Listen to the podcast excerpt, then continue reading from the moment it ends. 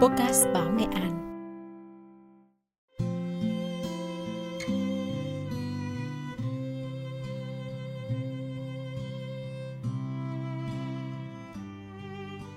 Các bạn đang nghe chuyên mục Vô sự nghệ trên các nền tảng podcast của báo Nghệ An.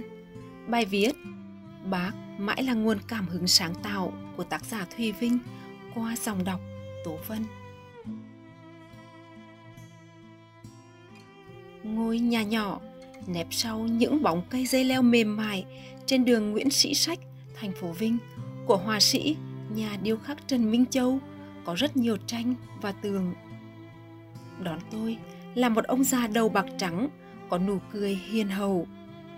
Đôi bàn tay ông còn đang vương màu vẽ. Theo bước chân ông, tôi leo lên cầu thang hẹp tới căn phòng tầng thượng, nơi ông giới thiệu là xưởng vẽ của mình. Tôi thấy bức tranh mà ông đặt tên là Bác Hồ, căn dàn thầy thuốc. Tôi đã thấy một niềm đam mê nghệ sĩ, vẽ rồi ngắm, lại vẽ, nét cọ, miệt mài.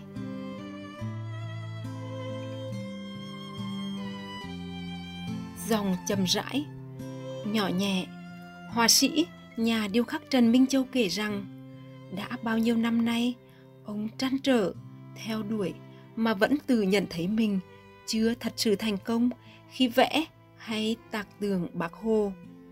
Dù ông đã có gần 30 tác phẩm tranh và điêu khắc về bác, có những tác phẩm từng đoạt giải cao tại các cuộc thi mỹ thuật toàn quốc hay khu vực. Nhiều tác phẩm được trưng bày tại các bảo tàng lớn như Bảo tàng Mỹ thuật Việt Nam, Bảo tàng Quân sự Việt Nam, Bảo tàng Hồ Chí Minh. Ông bảo, trong đời ông có ba lần được gặp bác. Gần bác, ấy là điều may mắn và quý giá nhất, không dễ, ai cũng có được. Nhớ về những lần gặp gỡ đó, ông vẫn không thôi xúc động. Lần đầu tiên, khi ông đang là sinh viên trường Mỹ nghệ Hà Nội, nay là trường Đại học Mỹ thuật Công nghiệp Hà Nội, ông có vinh dự được gặp bác lúc bác tới thăm trường vào năm 1957. Lần thứ hai, trong đoàn học sinh, sinh viên của trường Mỹ Nghệ tới sân bay chào mừng vì nguyên thủ quốc gia của một nước châu Phi. Ông và các bạn bất ngờ nhìn thấy bác đón khách quý tại sân bay. Sau này, khi ông trở lại làm sinh viên bậc đại học của trường, ông lại thêm một lần nữa được gần bác.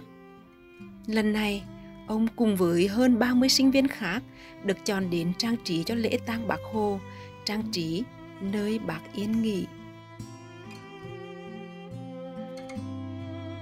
Nếu như hai lần gặp đầu, dưới con mắt một họa sĩ, một nhà điêu khắc, ông thấy bác là một hình mẫu đẹp, từ vóc dáng, từ nụ cười, ánh mắt, chòm râu, đến thân thái, thì lần sau này, ông đã cảm nhận vẻ đẹp, sự vĩ đại của người bằng cả trái tim nức nở trong lồng ngực.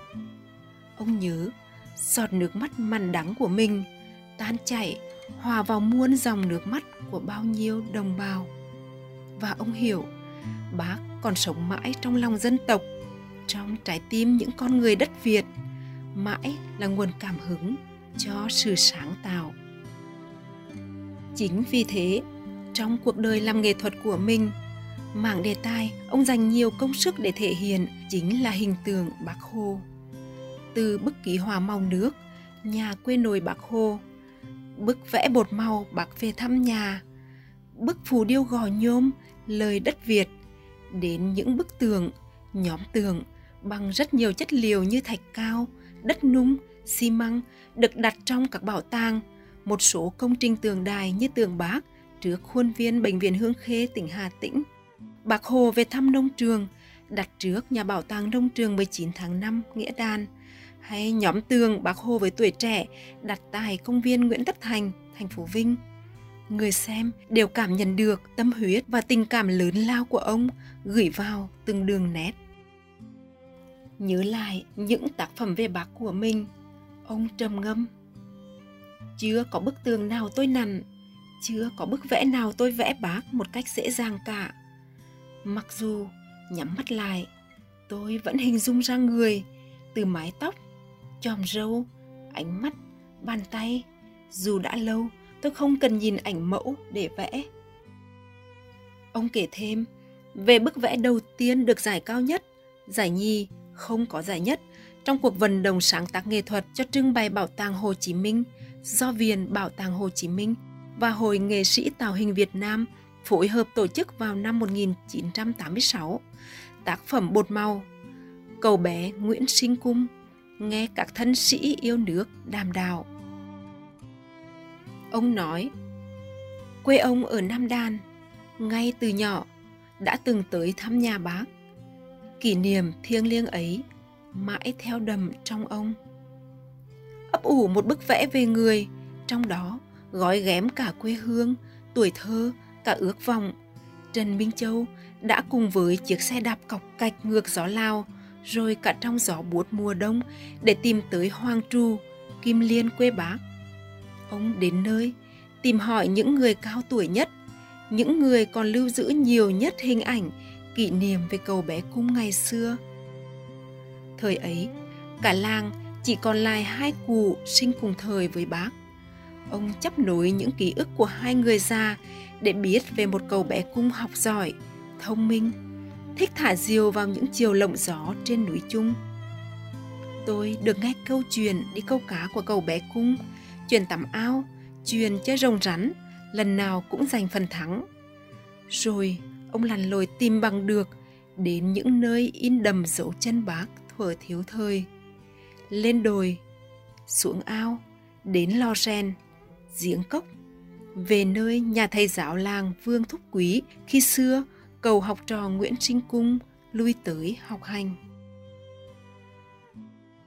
Tại đây, ông đã vẽ nên bức tranh Anh Cung nghe cả cụ bình thơ sau buổi họp làng về và sau đó ông đã vẽ tiếp bức Nguyễn Sinh Cung nghe các thân sĩ yêu nước đàm đạo ngay ở gian nhà của Nguyễn Sinh Sắc. Bức vẽ này, theo ông, chưa phải hoàn chỉnh và với khuôn khổ nhỏ vừa ấy, tôi chưa tả hết được cái chất lồng lồng, cái viên ngọc quý óng ánh bên trong tâm hồn cầu bé cung. Xong, tôi đã dành cho gian nhà tranh ấm áp ấy một khoảng không thỏa đáng, ưu việt của một buổi sáng đẹp trời. Ánh sáng từ phương đông như một luồng gió, một con đường mới dòi vào ngực cậu bé. Nhìn gương mặt cậu bé ấy, có thể thấy đang lắng đọng một khát vọng lớn, mai sau tìm đường cứu nước.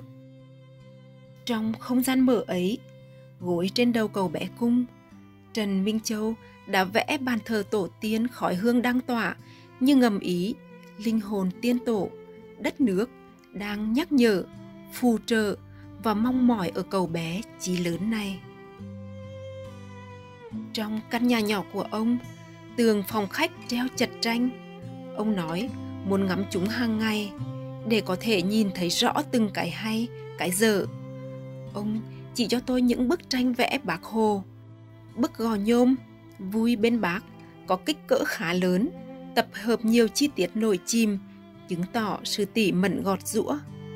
Trung tâm bức ảnh là hình ảnh bác Hồ tươi cười, âu yếm cùng các cháu thiếu nhi nắm tay nhau nhảy múa chung quanh. Gây cảm giác vui tươi hân hoan là những chi tiết chim, hoa, cây, mây, lá được xen vào các khoảng trống, vừa làm nền, làm cầu nối gắn kết các chủ thể. Bức phù điêu gò nhôm, lời đất Việt cũng là một tác phẩm đầy sức truyền cảm. Với bố cục giản dị, hai hoa, tạo được không gian vừa thực, vừa ảo rộng lớn. Hình ảnh bác đăm chiếu bên bàn viết, nền xa là hình cờ tổ quốc với ngôi sao năm cánh tỏa rạng, một cành trúc mềm mại phía sau lưng bác, chiếc ghế mây giản dị người ngồi. Tất cả đã tạo nên cảm giác thiêng liêng, tạo một trường liên tưởng rộng lớn về hình tượng bác cho người xem. Còn bức Lùa Tăng Gia với chất liệu tổng hợp và phong cách tranh dân gian đã gợi niềm xúc động lớn lao khi thể hiện một chủ tịch Hồ Chí Minh gần gũi, mộc mạc, đầy tình thương yêu. Đôi tay người, cẩn trọng, nâng tấm áo lụa tặng cho một cù ba lưng cong. Là một trong những họa sĩ thành công trong sáng tạo về đề tài Bác Hồ, Trần Minh Châu còn được bạn bè đồng nghiệp, giới mỹ thuật ghi nhận ở nhiều mảng đề tài khác, chiến tranh, góc nhìn tuổi thơ, con người trong lao động sản xuất, chiến đấu. Ông cũng là tác giả của nhóm tường Trung Bồn Chiến Thắng và những tác phẩm tiêu biểu được các giải thưởng như Chúng nó lại đến, khắc gỗ, qua suối, gò nhôm, huyền thoại những cô gái mở đường, gò nhôm, hương đầu, đất nung, nước về, sơn khắc, tân tạo, đất nung, kêu cứu, đất nung. Đồng nghiệp nhận xét, tác phẩm của ông giàu tính sáng tạo trong ý tưởng, hài hòa về bố cục và đầm đà, sâu lắng, chất nhân văn của con người xứ nghệ. Bao nhiêu năm làm nghệ thuật, người ta luôn thấy một Trần Minh Châu tần tạo, kiên trì theo đuổi lối vẽ hiền thực, chân phương, giản dị để phản ánh nhiều mặt hoạt động của đời sống xã hội và những nhân vật gắn bó với sự phát triển của lịch sử như nhà điêu khắc Trần Tuy đã nói. Và ông luôn cảm ơn cuộc đời đã cho ông có được đam mê với hồi họa. Đã kinh qua nhiều nhiệm vụ, có chân trong nhiều hội như Hội Mỹ thuật Việt Nam, Hội Văn nghệ Dân gian Việt Nam, Hội Văn nghệ Nghệ An. Về hưu từ năm 2002, nhưng lại càng tất bật với tranh và tường. Trần Minh Châu đã cho thấy sáng tạo với ông là hạnh phúc. Ông nhắc về miền quê Nam Đàn, nhắc về ông bố nông dân mê hát tuồng, bà mẹ yêu thơ phú của mình với đầy yêu thương, tự hào. Và trong sâu thẳm thiêng liêng nhất của tâm hồn mình, ông luôn dành sự ngưỡng vọng tới bác Hồ. Tấm gương sáng của bác là nguồn sống, là hành trang nghệ thuật suốt cuộc đời. Ông ao ước mình có thể sáng tạo được một tác phẩm có thể là tranh, có thể là tường thật lớn về bác, một tác phẩm diễn tả được tròn vẹn vẻ đẹp của người để lại cho quê hương. Bài viết Bác mãi là nguồn cảm hứng sáng tạo của tác giả Thùy Vinh qua dòng đọc Tố Vân. Khép lại tại đây. Cảm ơn các bạn đã lắng nghe. Xin tạm biệt và hẹn gặp lại.